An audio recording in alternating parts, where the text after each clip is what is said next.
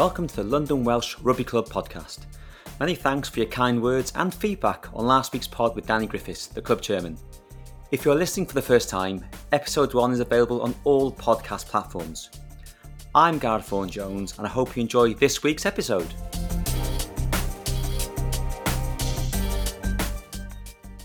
Welcome to the London Welsh podcast, Director of Rugby, Cai Griffiths. How are you, Cai? I'm not too bad, Gareth. How are you?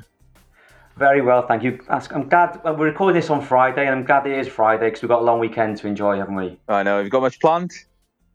Uh, well, with the COVID outbreak, um, not a lot, but just trying to keep fit and uh, maybe do some reading and things like that. What about yourself? Yeah, we've got um, just taking the dogs out for a walk. Uh, next, well, a long, long walk on a Saturdays normally, and then Sundays is a is a shorter walk. So just trying to get out of the house because I'm still working as well, so I'm in the fl- in the flats uh, Monday till Friday, nine till five. So it's just trying to get out of there as, as much as I can. Um, but I guess I'll cover off where you, I'll be able to see where what you're doing on the Strava, won't I?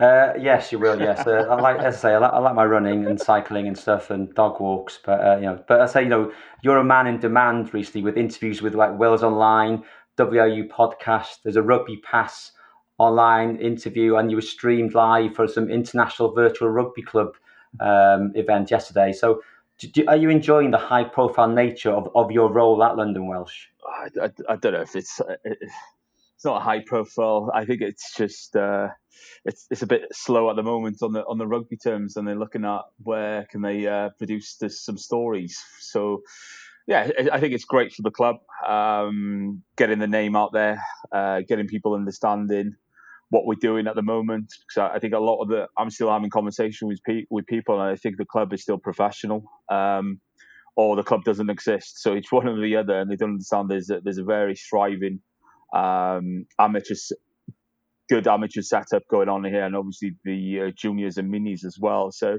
I think it's it's it, it's it's great for, for me to sort of talk about the club uh, and expose the club for maybe people that don't know about us or they haven't had an update uh, about London Welsh for a while. So yeah, it's, it's keeping me a little bit busy, but um, I think it's just the, the nature of what it is at the moment with rugby, just trying to get stories and has been successful. It's quite a nice story to tell.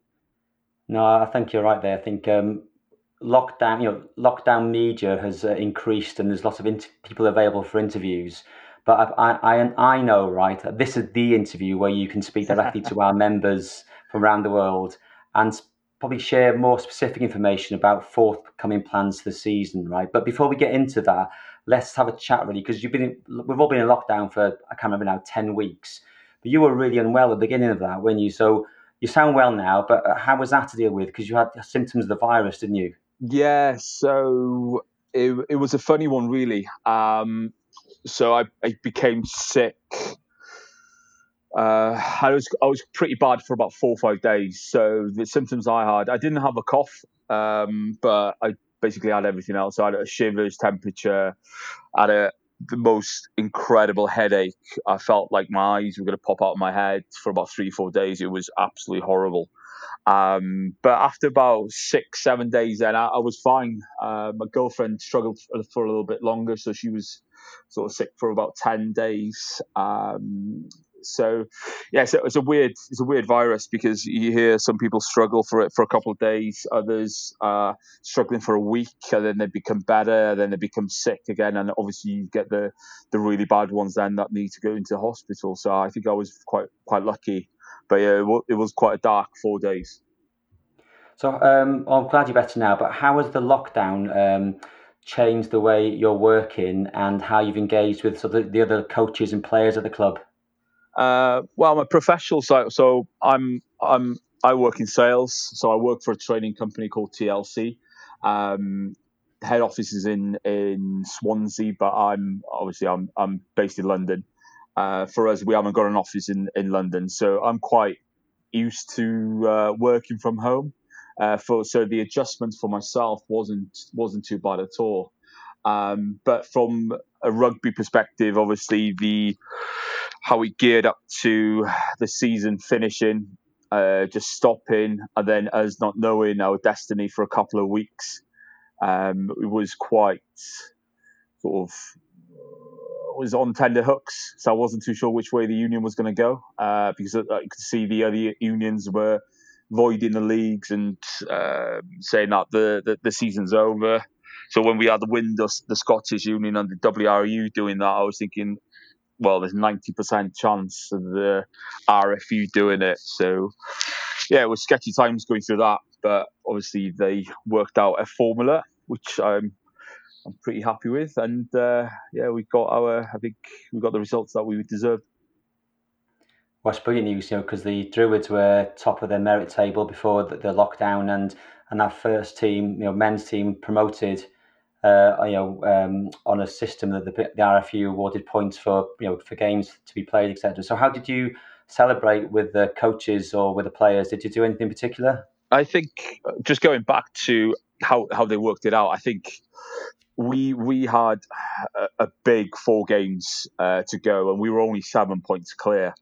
And I think it would have been more disappointment for the if they obviously the Druids on the first wanted to have promotion, but because of the Druids were unbeaten all year, um, and I think they were about 17 points ahead for them to void the league. Then I think that would have hit London Welsh as bad as the first not going up. So it was a great uh, outcome for both sides for sure. And yeah, we uh, we caught wind on it on the Thursday before the initial uh, official announcement, but then we celebrated on on the Friday then. So it was about 25 of us on a Zoom call. I think pretty popular at the moment. Um, and uh, yeah, it was it was good fun. A lot of drinking, a lot of celebrations. Because at the end of the day, the, the season finished early, yes, but boys put boys, boys and everybody involved in the club put a, a big seven months, eight months stint in. So it was it was quite a, a, relief once we got that result in, and for us to celebrate it together online, it was it was a it was it was great, yeah. But hopefully we'll get out of this lockdown and have something to celebrate in person. And that'd be, it'd be great to do that. But I suppose once we were promoted, uh, you, you, knowing the person that you are, were working on a plan for next season, or had you already sort of commenced that anyway? Yeah, I saw. I started for uh, the 2020-21 season, and I was planning. I've, I've started planning it back in. It was at the end of January. So looking at areas that we're trying to sort of develop, put in a plan in for pre-season. How does pre-season look? How many weeks do we need? what would what are the likelihood of the players that will be returning because we're quite lucky with our retention. And I think is about ninety percent year on year, so that makes a big build up. Because last this year we sort of changed our the way we uh, of attack philosophy with Stephen Shingler coming in. He put in some great ideas, um, and if I'm honest with you, as as a group, I think we got there a little bit slower than I anticipated. So going into next year now, uh, I understand that the players uh, one year uh, more sort of advance in this system that we want to play. So hopefully it'll be flowing a bit easy in pre-season. But yeah, I was starting to started planning uh, at the end of January, looking at possibilities which league we'll be going into uh, how does pre-season look like who do we want to play in pre-season, how does that look like how can i develop the the the coaching group um, and others bits and bobs that we're thinking yeah instead of trying to get to april may and then start thinking about it no i'm not surprised to say you're very organized and when we won Heart of Middlesex 1 and we played our last game, I remember you'd all the players had gone to see you after the last game for like a two minute chat for feedback, like an end of season review. Now this season, uh, COVID's made that quite challenging. But have you had managed to have some one to one with players yet? Um, I'm touching base with a, a, lot of players. For, for me, it's um, it's a difficult time at the moment. Um, if there's a lot of things going on, so for me, we won the season, fantastic, but let's give the players a bit of a break now um, because there's more serious things happening in the world. There's boys um, obviously on furlough. Um, it might be someone that's sick that they know that they might be infected with, a virus or something in that respect. So we're trying to give them a nice break because it's been three years on the bounce back to back uh, with championships. So I think they would benefit of not much rugby um, contact points. Obviously, I'm, I'm touching base with uh, a couple of players each week just to see how they're doing. But outside outside the rugby uh, arena type thing. So it, it is giving them a break. I didn't give them a, a review, um, but we are looking going into well mid June. Then I'll I'll bring the leadership group in um, and say that this is what we're looking at. Uh, they've got the preseason plan.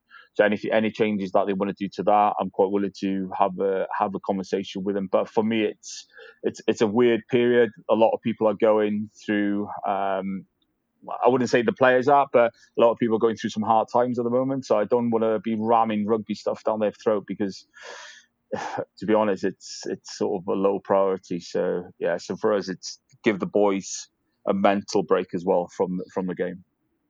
No, I understand that, and that makes com- complete sense. So, London Welsh have been confirmed it will be in London South One. How much of a jump up do you think it'll be, and how is our recruitment process going? Because we've seen lots of social media activity uh, around what it means playing for the club, and some forms going online for people to get in touch with our head of men's rugby and whether they're interested in playing for the club. So, so what? So first things first, how much of a jump up do you think it is, and how is the recruitment process going? I think it will be quite a big jump from where we are. Um, I think it'll it'll challenge us mentally because we won't be we won't be beating teams 30, 40 points. So there'll have to be a lot of uh, leadership, understanding, game management, um, because it will be a two point game, a four point game. Um, so for us, I think uh, this year, yeah, I think the, the league was about 30 to 40% harder than the year before. Uh, but I'm expecting about 60 to 70% this year. Um, so a big jump there. I think getting from the feedback obviously is quite hard for myself because I've been concentrating in the leagues that we we've been in year to year to year, and obviously I haven't been in London for more than four years to understand. Yeah, this team is is a forward dominant team. You need to look after this guy. He's 10, 12. He's really good. Where I would probably understand if I was back in Wales. So the understanding of the teams for myself is is minimal. But talking to other coaches, I understand that we've gone into the, the harder league, the South one. Uh, there's better players uh, and there's better coaching as well. But for us, for, for myself, it's exciting. Doing, I want to be in those battles. Uh, we had a couple of battles this year uh, which was really good. And th- there was one that we lost, and for me, it's, it was disappointing. But they're the they're the games you want to you want to be in and enjoying and coming off absolutely broken, but you know that you've put everything in instead of the 60, 70 points that we've had in the last couple of years. So exciting, very, very exciting. I think this year's the most exciting I've been going in. Also with the coaching group, uh, everybody's staying. Um, again, the players that we're keeping on from last year, um, around 90% again. Um, with the strength in the Druids coming through as well, that's very, very, very positive. Paul and Rocky's done a fantastic job this year.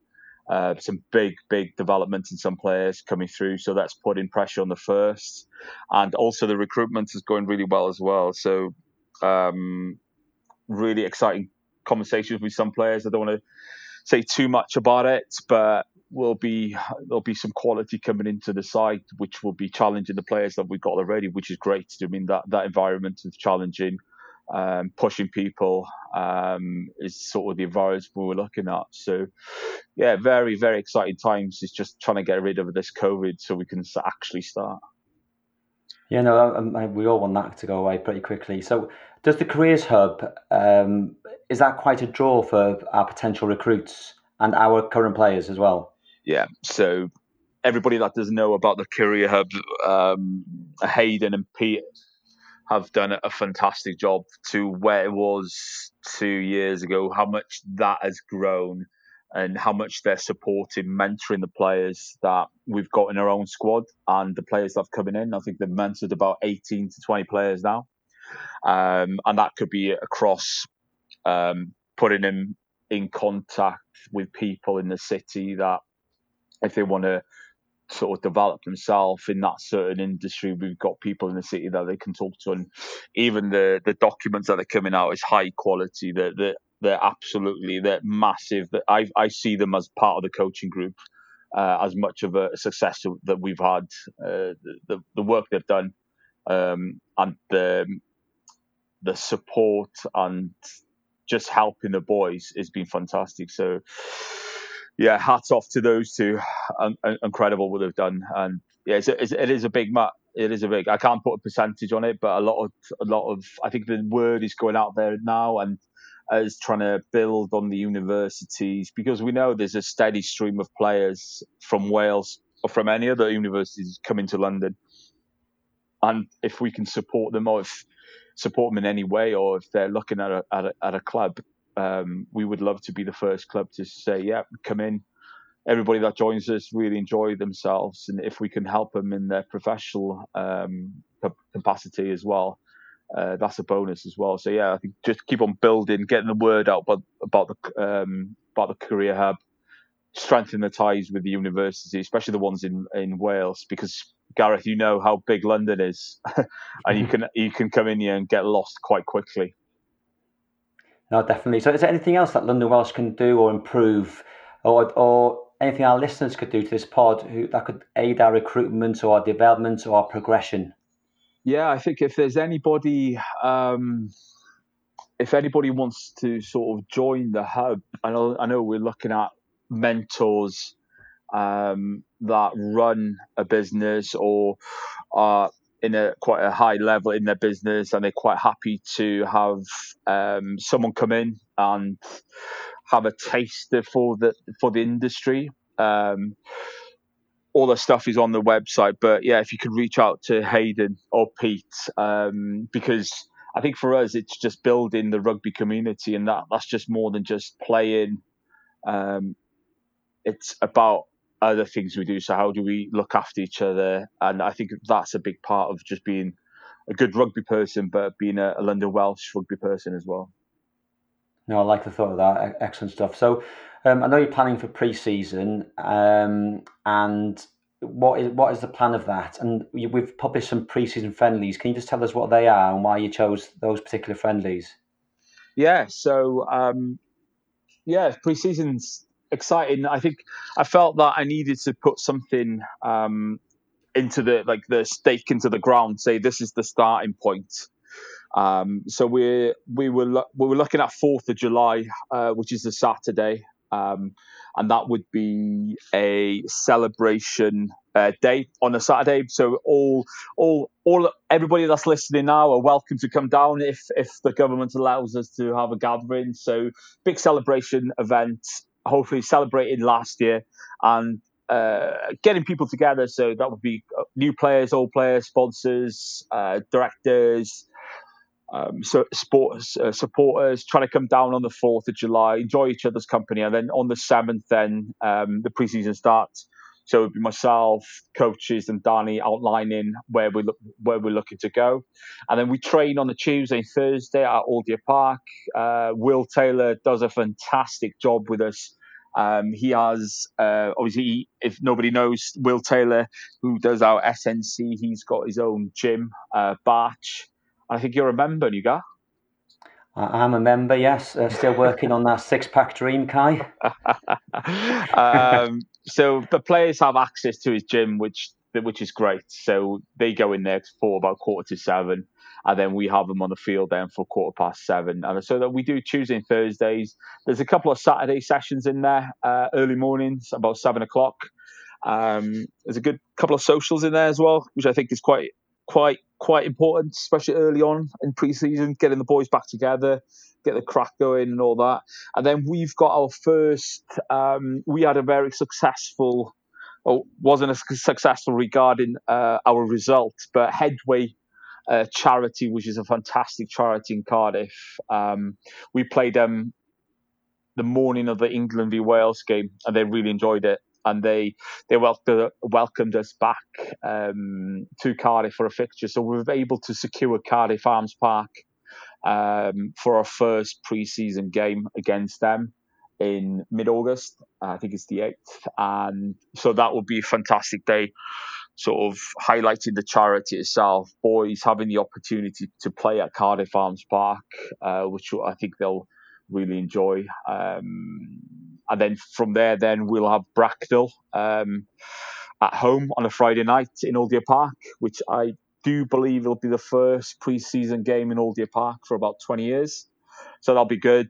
Uh, making use of the of the new floodlights, which we've been, which has been fantastic for us training wise. And then there'll be a Druids game then on the Saturday, uh, and then the following week then it'll be a double header. First and Druids in uh, Brighton away. Um, so that'll be a good. I've always tried to in pre-season try to play a team that's a year, uh, which is a, a, a league above us. So just to test the boys, see where we are, uh, because that's the play we, place we want to get to. Um, so I think the balance of playing Bracknell, which is a level six club at a, a different league. Um, the first game, the Headway game, will be a good hit out for us, and then a real test in Brighton. Then, and it'll be a test for the Druids as well.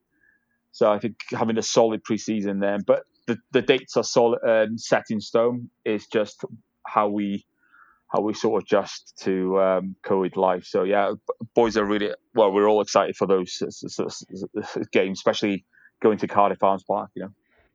That's a couple of great away days for our supporters. I'm sure they're already planning mm. a away, you know, the bus and everything like that. We just hope, I suppose, you know, the COVID situation makes all this quite challenging because you don't even really know when the season will commence. Has Middlesex or the RFU given different scenarios around that? Yeah, we've had a couple of we we've had one from uh, what they're looking at. It could be.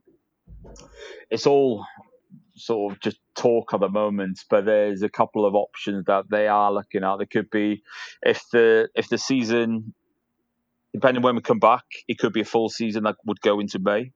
Uh, there's another option there, and they could be just one fixture. So we would just play London Irish away or home. So you play one team uh, once, and there's splitting the league into two conferences. So Conference A, Conference B, you play each other once.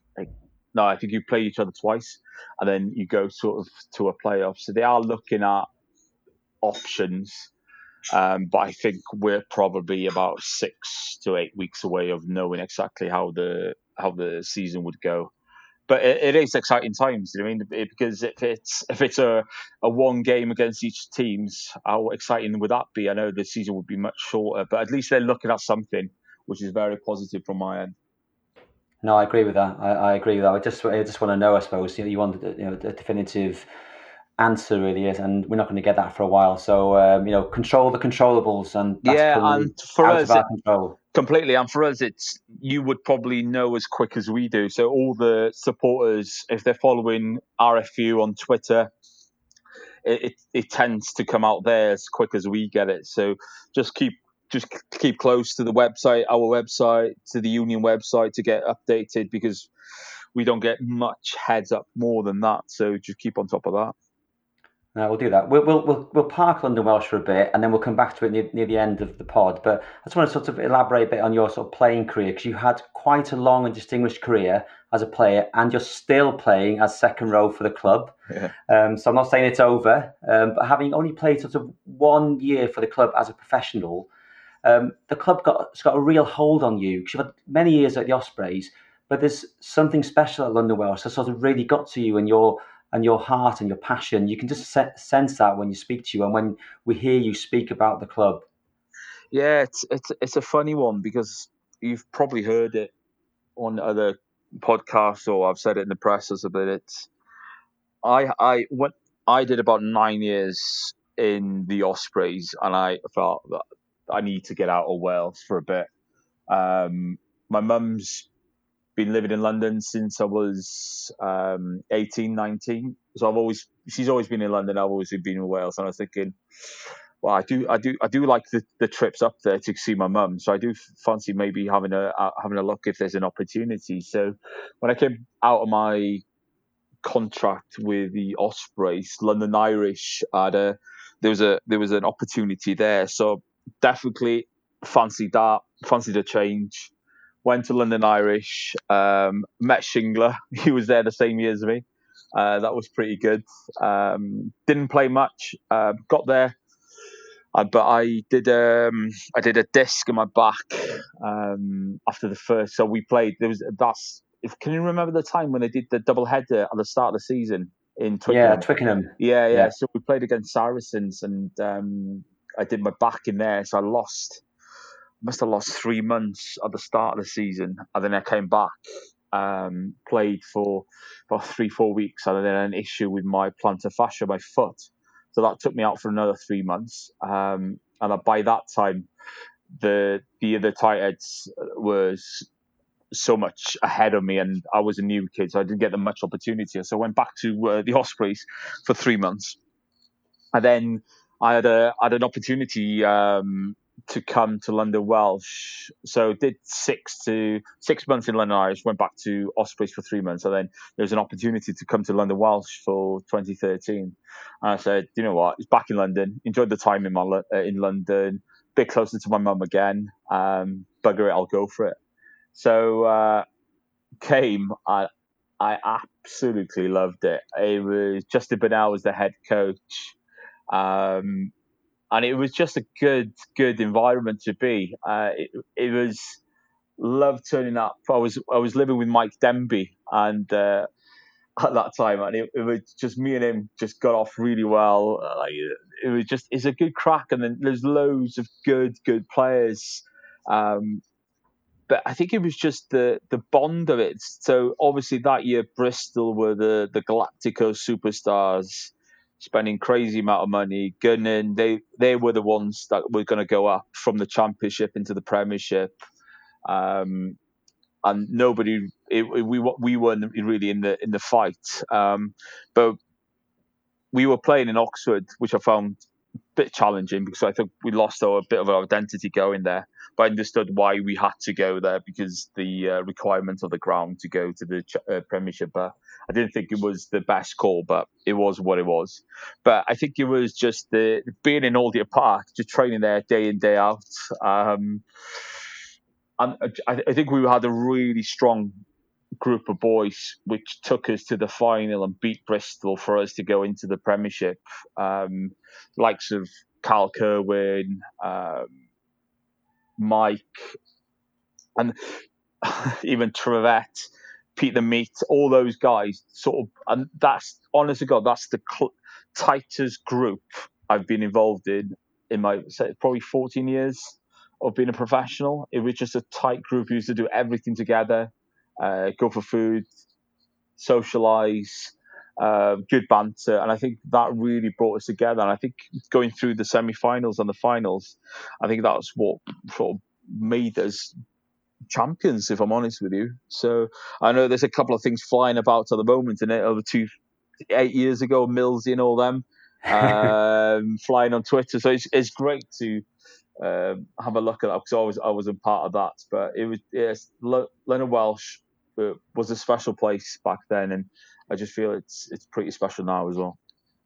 And it's yeah, it's I, have enjoyed seeing some of that, and you know, the um, have, there's about 200 fans of that Bristol game, um, and there's 12,000 Bristol fans, and for us to have beaten them home and away uh, to go to Premiership, it, it was special. It just was disappointing, I suppose, for the, the club then that they so they tried to recruit lots of other players to play in the Premiership, which didn't work out, and lots of players who helped them go from the champ, get promoted from the Championship, were then left to leave, and you left then to go back to the Ospreys, didn't you? Yeah, I think I, I keep on saying this. I think the the coaching group missed an opportunity there.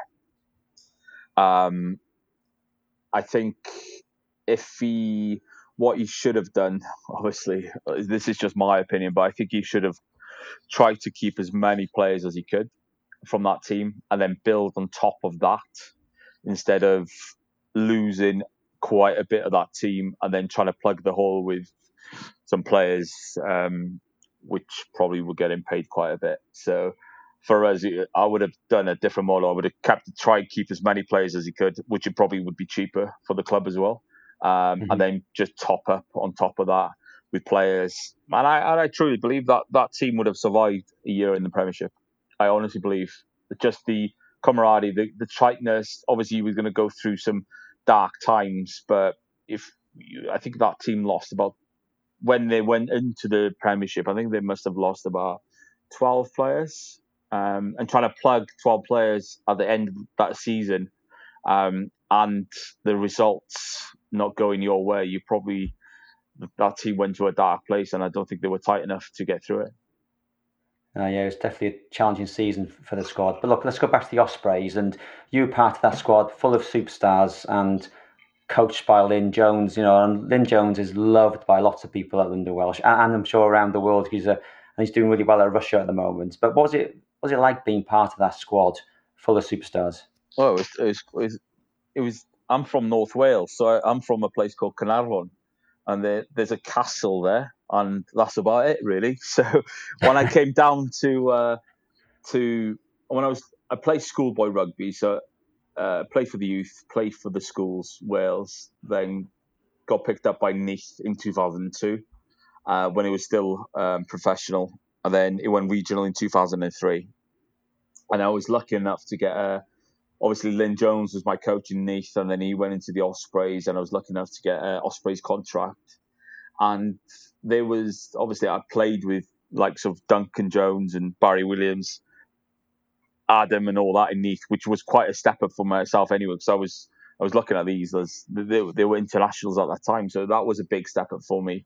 Um, and then yeah, going into the Ospreys, the first year was quite brutal. So we, I think we lost about nine on the bounce. Um, but I think the following year, then we, we won it, or the, the year after that, we won it. Um, and then yeah, the Ospreys grew, and obviously the the player base grew, and the names grew as well. And uh, it was some surreal at some point, uh, sometimes, but it, you are part of the squad though, so yeah, you, you, you have a bit of banter with the players, even if they have 50 caps and I had none caps. It's still a bit of banter flying about back and forth. But there was a lot of lot of players coming in, and uh, obviously I was there for quite a long time, so I went through a, a lot of a lot of coaches: Lyn, Sean Holley, Jonathan uh, Humphreys, um, Philo, Tandy.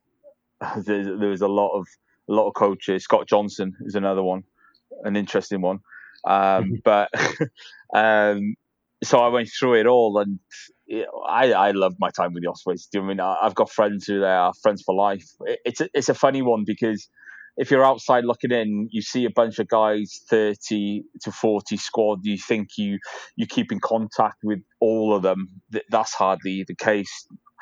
Almost ten years in the Ospreys, and I sort of in contact with him uh, in a monthly or weekly basis. Only about five to ten players, so it, it is a strange one being in a in a in a in a, in a professional environment because you know you know you are friends with them, but you're not really friends with them. If that if that makes sense. I know what you mean, but these these are sort of conversations you can pick up every time you meet them, aren't they? So you can might not see them for six months, twelve months, but you know you can step back into that quite comfortably. Oh, easily, you, yeah. You're especially so tight a, at the time, especially with a beer, yeah. but obviously, you go through you go through some darkness with them as well, and that brings people together, doesn't it? No, it definitely does. But you know, do you think that sort of team underachieved a little bit? Um, I know they went to sort of two quarterfinals in Europe, and they've won some Pro 14, top 14, Pro 14. Um, yeah, Pro 14, isn't it? That's right. Um, do you think? But they do you think they underachieved? In Europe, yes, I think they did. Uh, we did. Um, we had three. We had one EDF and three Magners um, titles.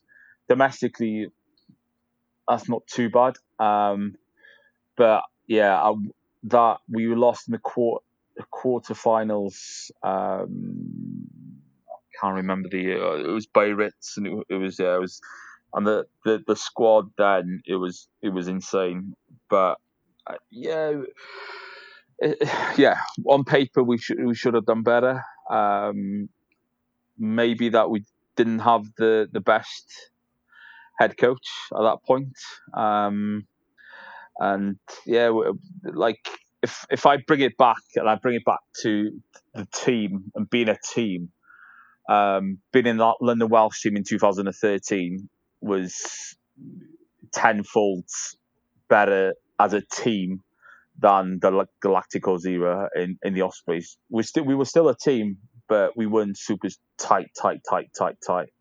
Um, but that could be a, a, lot of factors as well, you know, because you've got you've got big big names with with big egos as well. Um, but all the guys are good guys. All of them are good guys. But I think if I'm thinking about London Welsh as a team, yes, team very tight, very boys are in there together, all together. Um, the Ospreys at that time, yeah, we were a performing team. Um, um, yeah, it's, it's, it's, a hard one because yeah, we should. I think in, in Europe we should have done much better.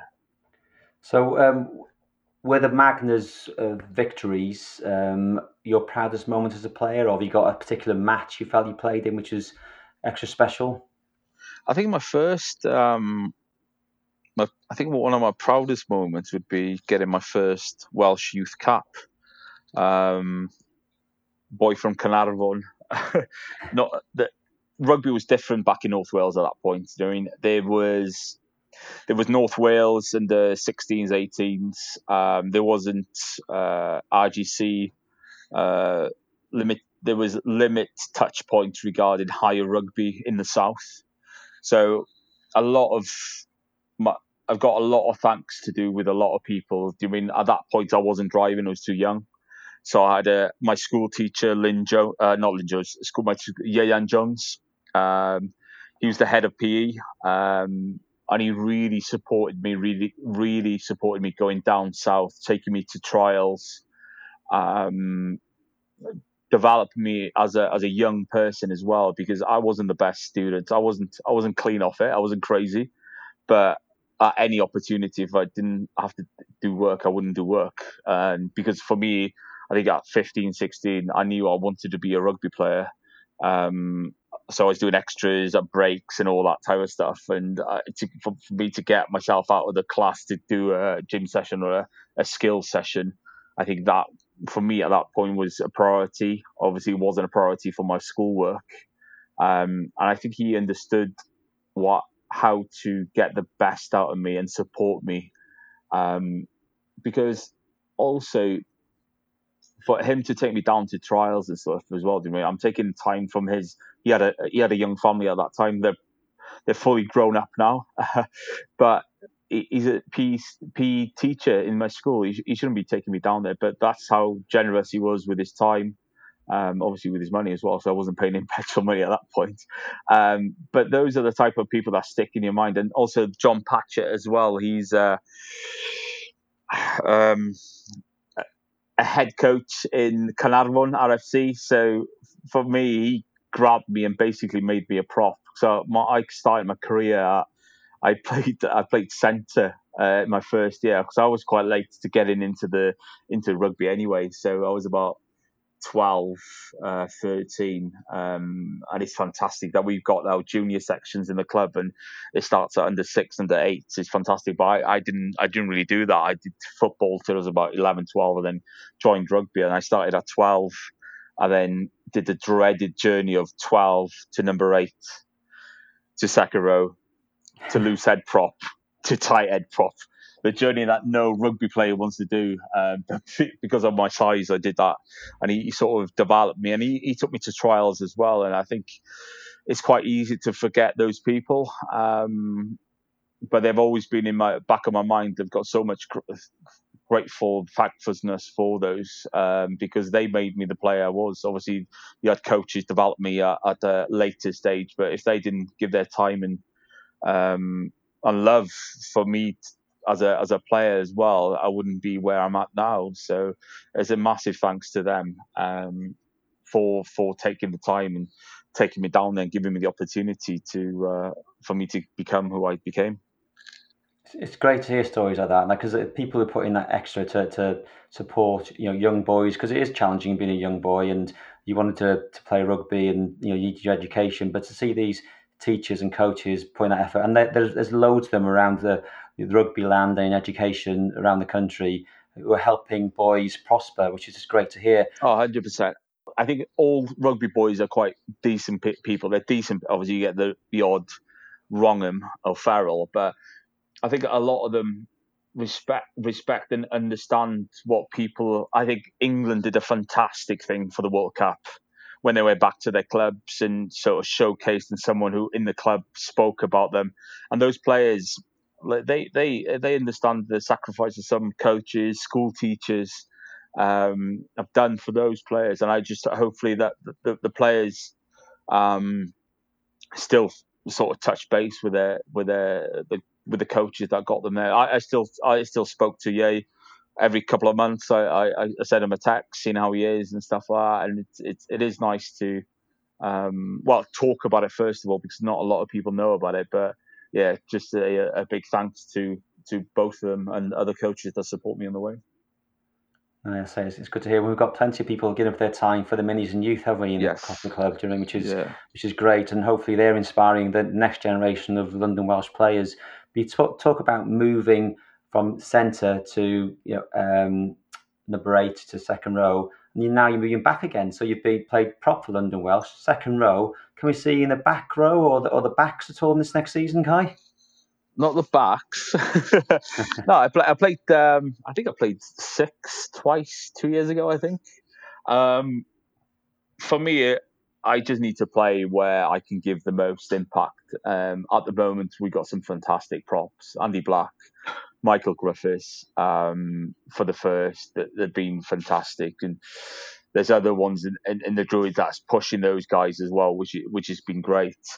Um, yeah, it's it's. I mean, I'm loving playing second row. I think first of all, I've, I've lost a little bit of weight, which uh, doesn't help uh, on the front row. But those two guys have been done a fantastic job for us for this year and last year. Uh, Mark Hoy as well. He's been out for a long time. He's coming back this year.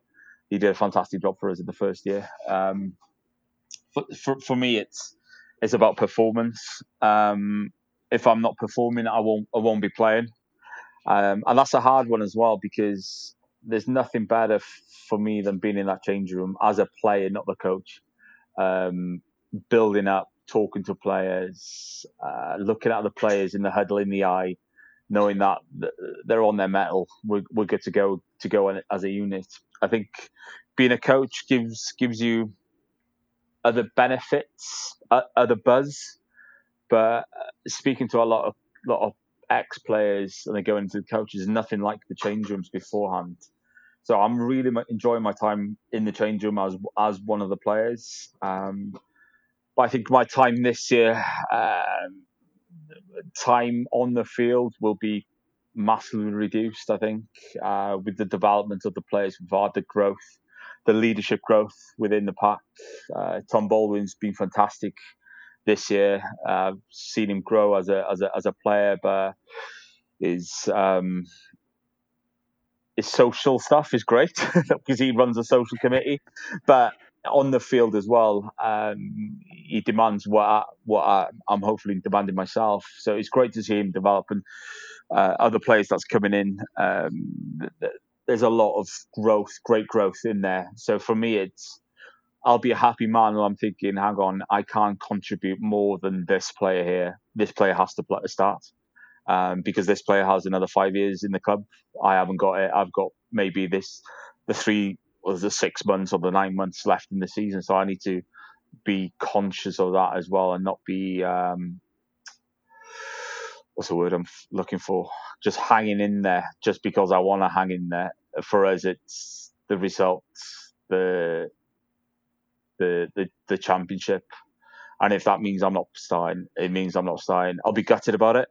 Um, but for me, it's team first, so it has to be the the best team out there if that's me included, it's me included. If it's not, it's not. Um, but yeah, this year I'll be greatly reducing my playing time.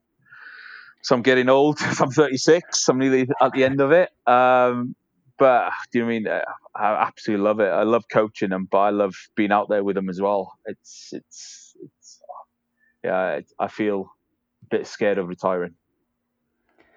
Well, you've got next season, and as you say, it's been from our point of view, uh, supporters of the club. It's been great seeing growth in the players, but also growth in you, Cai. Um, you know, you've seen you grow across the last three years, but you know, you've worked with a, a number of different coaches through your playing career. You know, what have you learned from them um, as you sort of forge your own coaching style?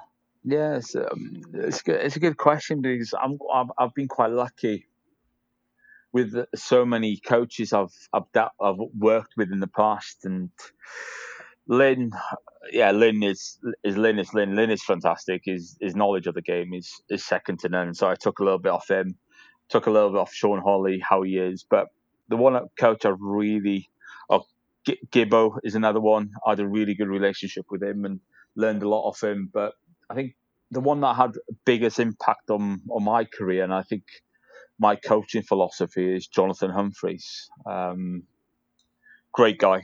Re- uh, first of all, great guy, like unbelievable. Um, I think it was. He didn't take me under his wing type of thing, but he, he had as what whatever time I wanted to give him a call or go over a game or uh, discuss anything even outside of rugby.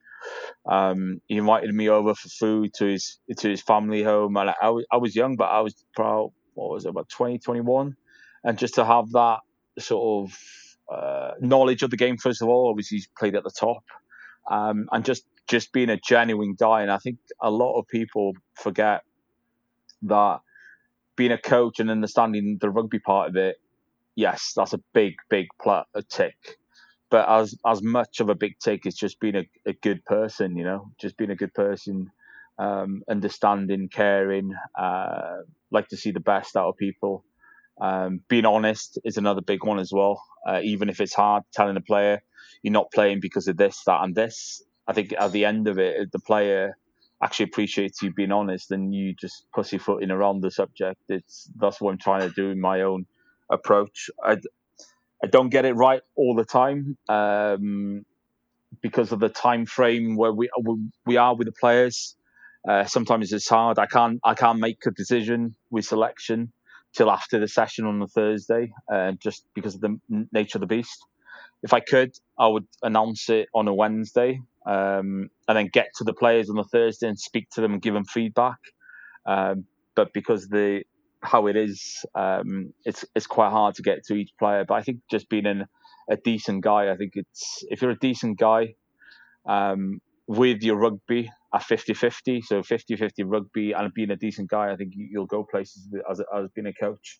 And also looking to develop as a coach as well. You, you can't just the game for me. The game keeps it it slightly changes every three years, and I felt that when I was a professional as well and for me to have Shingler with me, it's it's been fantastic. Like for him to be to be still in the professional game, um, day in day out with Ealing, developing himself as a player, but also having him as a as a coach as well. He's he's he's been fantastic. Yeah, he's, he's honest to God, he'll he will go places as a coach um, at the highest end because just his understanding of the game, uh, his thought process about the game, his preparation, is attention to detail. Um, so Shingler, yeah, he's he's he's he's going to be a, a, star coach. Um, I think, and we're very lucky to have him. And I think the boys have gelled quite well, quite well with him as well. Uh, and he also, again, doing he's he, him, Will, Rocky, Paul. They're all decent blokes as well, um, which makes it, as I said, that's fifty percent of being a coach. I think. Seems like you've got a great coaching team. And I think maybe a message to the directors of London Welsh, we should maybe have Shingler on a 10 year contract then, yeah? I can't even get that contract. So, so, so no, you know, um, just, just, just to um, just close in the coaching section. So, what, what are your aspirations as a coach, Cai? Um,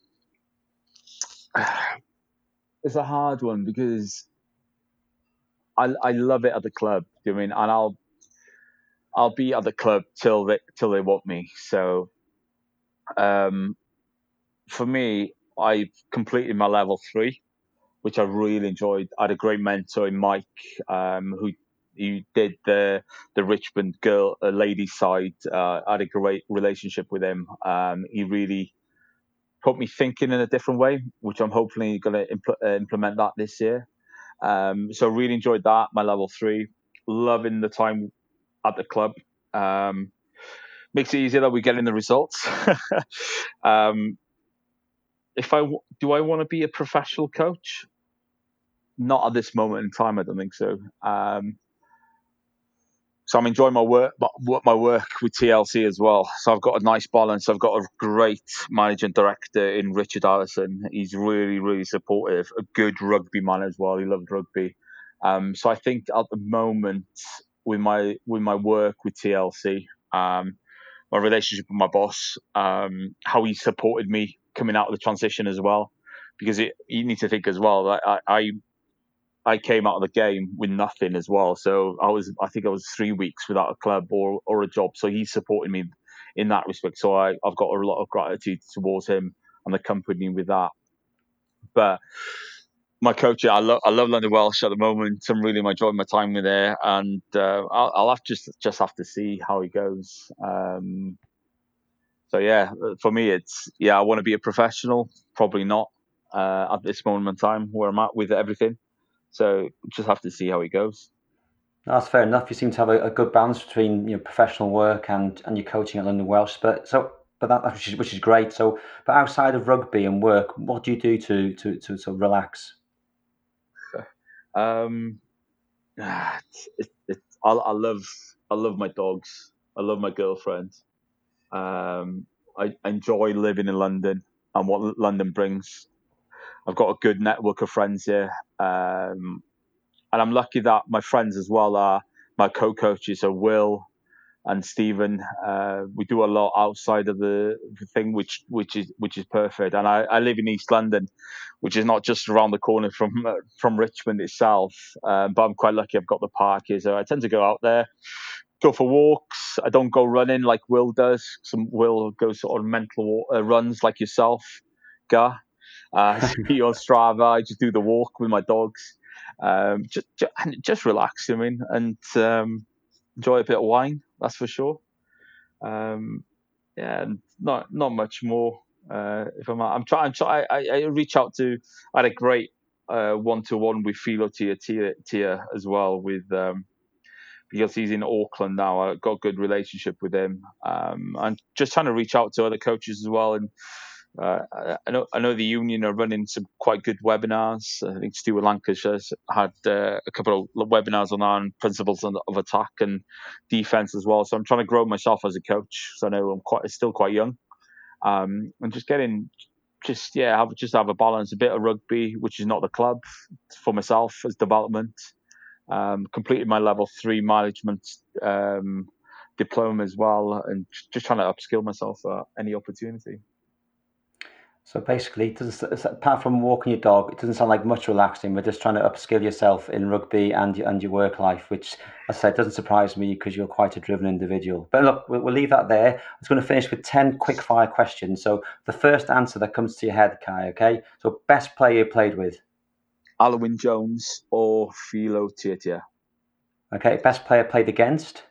Sam Warburton. Um, who was your sporting hero growing up? you gotta you gotta you gotta laugh on this. Ian Rush. Hey, good Flint boy, a good lad. Um, mine was mine was Mark Hughes, really. Oh, um, oh, was it? hello, Sparky. Um, favorite ground you've played on? Millennium Stadium. Best nickname um, of yours? Of mine, I'm a yeah. really. I've got I've got Chichi, which is a shit nickname. Best nickname I've ever come across is Patrick Swayze which is Richard, which is Richard Hibbard's nickname, because he used to call himself self-acclaimed Patrick Swayze. Uh, because he was fat, we called him Patrick Swayze. Okay, I love that. I love that. That's the banter in a rugby team, isn't it? Um, yeah. Best coach you've worked with? Uh, there's a couple. So John Patchett, Ieuan Jones, and Jonathan Humphreys. Okay. Um, favorite try if you've scored? If you haven't got one you've scored, then uh, someone else has scored. Any I can get, if I'm honest with you. I think yeah. I, I, scored twice for the Ospreys in 130 appearances, and I'm not getting much for London Welsh either. So any ones I can get, which is normally two meters away. uh, best game you have played in and why? Uh, Grand Slam under 20s, under 21s, 2005 at the Knoll. Uh, because we were playing at the Knoll and it was a Grand Slam final as well, and we won it. So yeah, that year. And oh, sorry, and when we beat Australia with the Ospreys. Oh, there's been quite a bit of the media about about that recently, isn't there? On the Ospreys Yeah. Twitter account, I think I saw Yeah. a few a few photos and stuff. Um, favorite current player In the professional game, or could be either. is it? Um, You shouldn't have a favourite London Welsh if you're the coach, really, should you? no. You know, um, I, I still love watching Ad- Alwyn Jones. Like, I, I still like good friends with him, but like how he plays, like how he leads the team, it's yeah, it's it's it's fantastic to watch. I mean, he's not the he's not the the magician like do the the side steps but just for me it's not how he how he plays is how he leads and for me it's that's that's what i enjoy That's fair. And one thing you might change about rugby? Ooh, um what in the world game or Yeah. yeah i would probably look at i know the wru are looking into it but i think i would look at the the, the pay structure underneath the championship in england um players are getting paid what I've heard, players are getting paid at level six that we're going into level five. Um, and look at that and look at what is that doing to the club? What is it sustainable? What the game the game is healthy, but it's not it could be much healthier. And I think a part of that is what people are doing regarding paying players at, at the at the lower end. So looking at that, I, I know the WRU are sort of looking in it, or they've they've done something. So yeah, for, for I think for for myself is understanding what we went through in 2017 and the sustainability of the ma- of the game itself, and just look at that. So for me, it's not the law; um, it's the sustainability of the game and the health of each rugby club in in, in England. I mean, um, a lot of them are not healthy because they're paying players and why uh, the reason is why why are you paying that player that much it's it's ridiculous for the level that you're in Yeah, I agree with you. I think uh, this COVID outbreak might um, be challenging for lots of clubs, and they might have to rethink how they reward their players, and it might not be monetary. So, um, but we'll wait and see what the RFU come out with. Thanks for that, Yes. Cai. So, f- just finally, um, what's your message to our supporters about next season? Guys i just basically for the, all the supporters or anybody that's li- listened to this and they do want to support it like it's it's i guess you are as much as you as are um, as much of this journey as the players. I, we, we truly believe that as as a coaching group, as in a squad, as the players itself. It's been fantastic. I mean, to to go away at a level seven match and having fifty to hundred people there drinking their bar dry because they're happy with the money coming into the bar, but having six to eight hundred, and yeah, I think we've even hit hit a thousand once in Old Deer Park. It's it's incredible. It it is incredible, and you are part of this journey with us. And I truly want you to believe that as well and feel it with us. I'm quite happy to have the supporters in the change rooms with us. I don't I don't care. It's it's it, for me. It's it's that much of a buy-in. We're all in this together. If you support London Welsh, if you play for London Welsh, if you're a member of London Welsh, um, if you're coaching at London Welsh, if you're bringing minions to London Welsh, it's it's a family, and for, for me, it's thank you so much for all the support. Um, and let's enjoy these this these good times, and hopefully there'll be more with us. And um, yeah, just keep supporting us. Your membership does everything to us. It's it's the backbone of ours. Um, how we run the club um, and how the club, the health of the club as well. So just keep on supporting us, and rugby will start again. And when it does, we will be with open arms, ready to welcome you. Well said, Cai. Cai, thanks for your time tonight, and thanks for what you're doing for London Welsh. It's um, it matters a lot to a lot of people, and you're doing a great job with your team and the players. Long may it continue. as I said, thanks for your time and speak to you again of the season. Cheers. No, th- thank you. Diolch.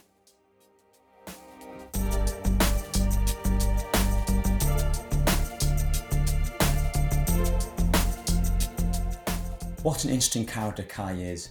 On one hand, you can see how driven he is and how much he wants success for the club. And on the other hand, you can see how much he cares for the players, supporters, and volunteers of the club. The club means a lot to Cai, and fair play, he's been very successful for the first three years. But he leaves you in no doubt that they are ready for the challenge of next season, which he think will be 60% more difficult than the previous season. We are behind you and your team the whole way, Cai. This podcast is available across all platforms, and next week we have our former captain, Jonathan Mills, as our guest. If you've enjoyed it, please share this podcast, and we welcome all your feedback, comments, and reviews as we bring you all the latest news, views, and special guests of London Welsh. Until next time, take care.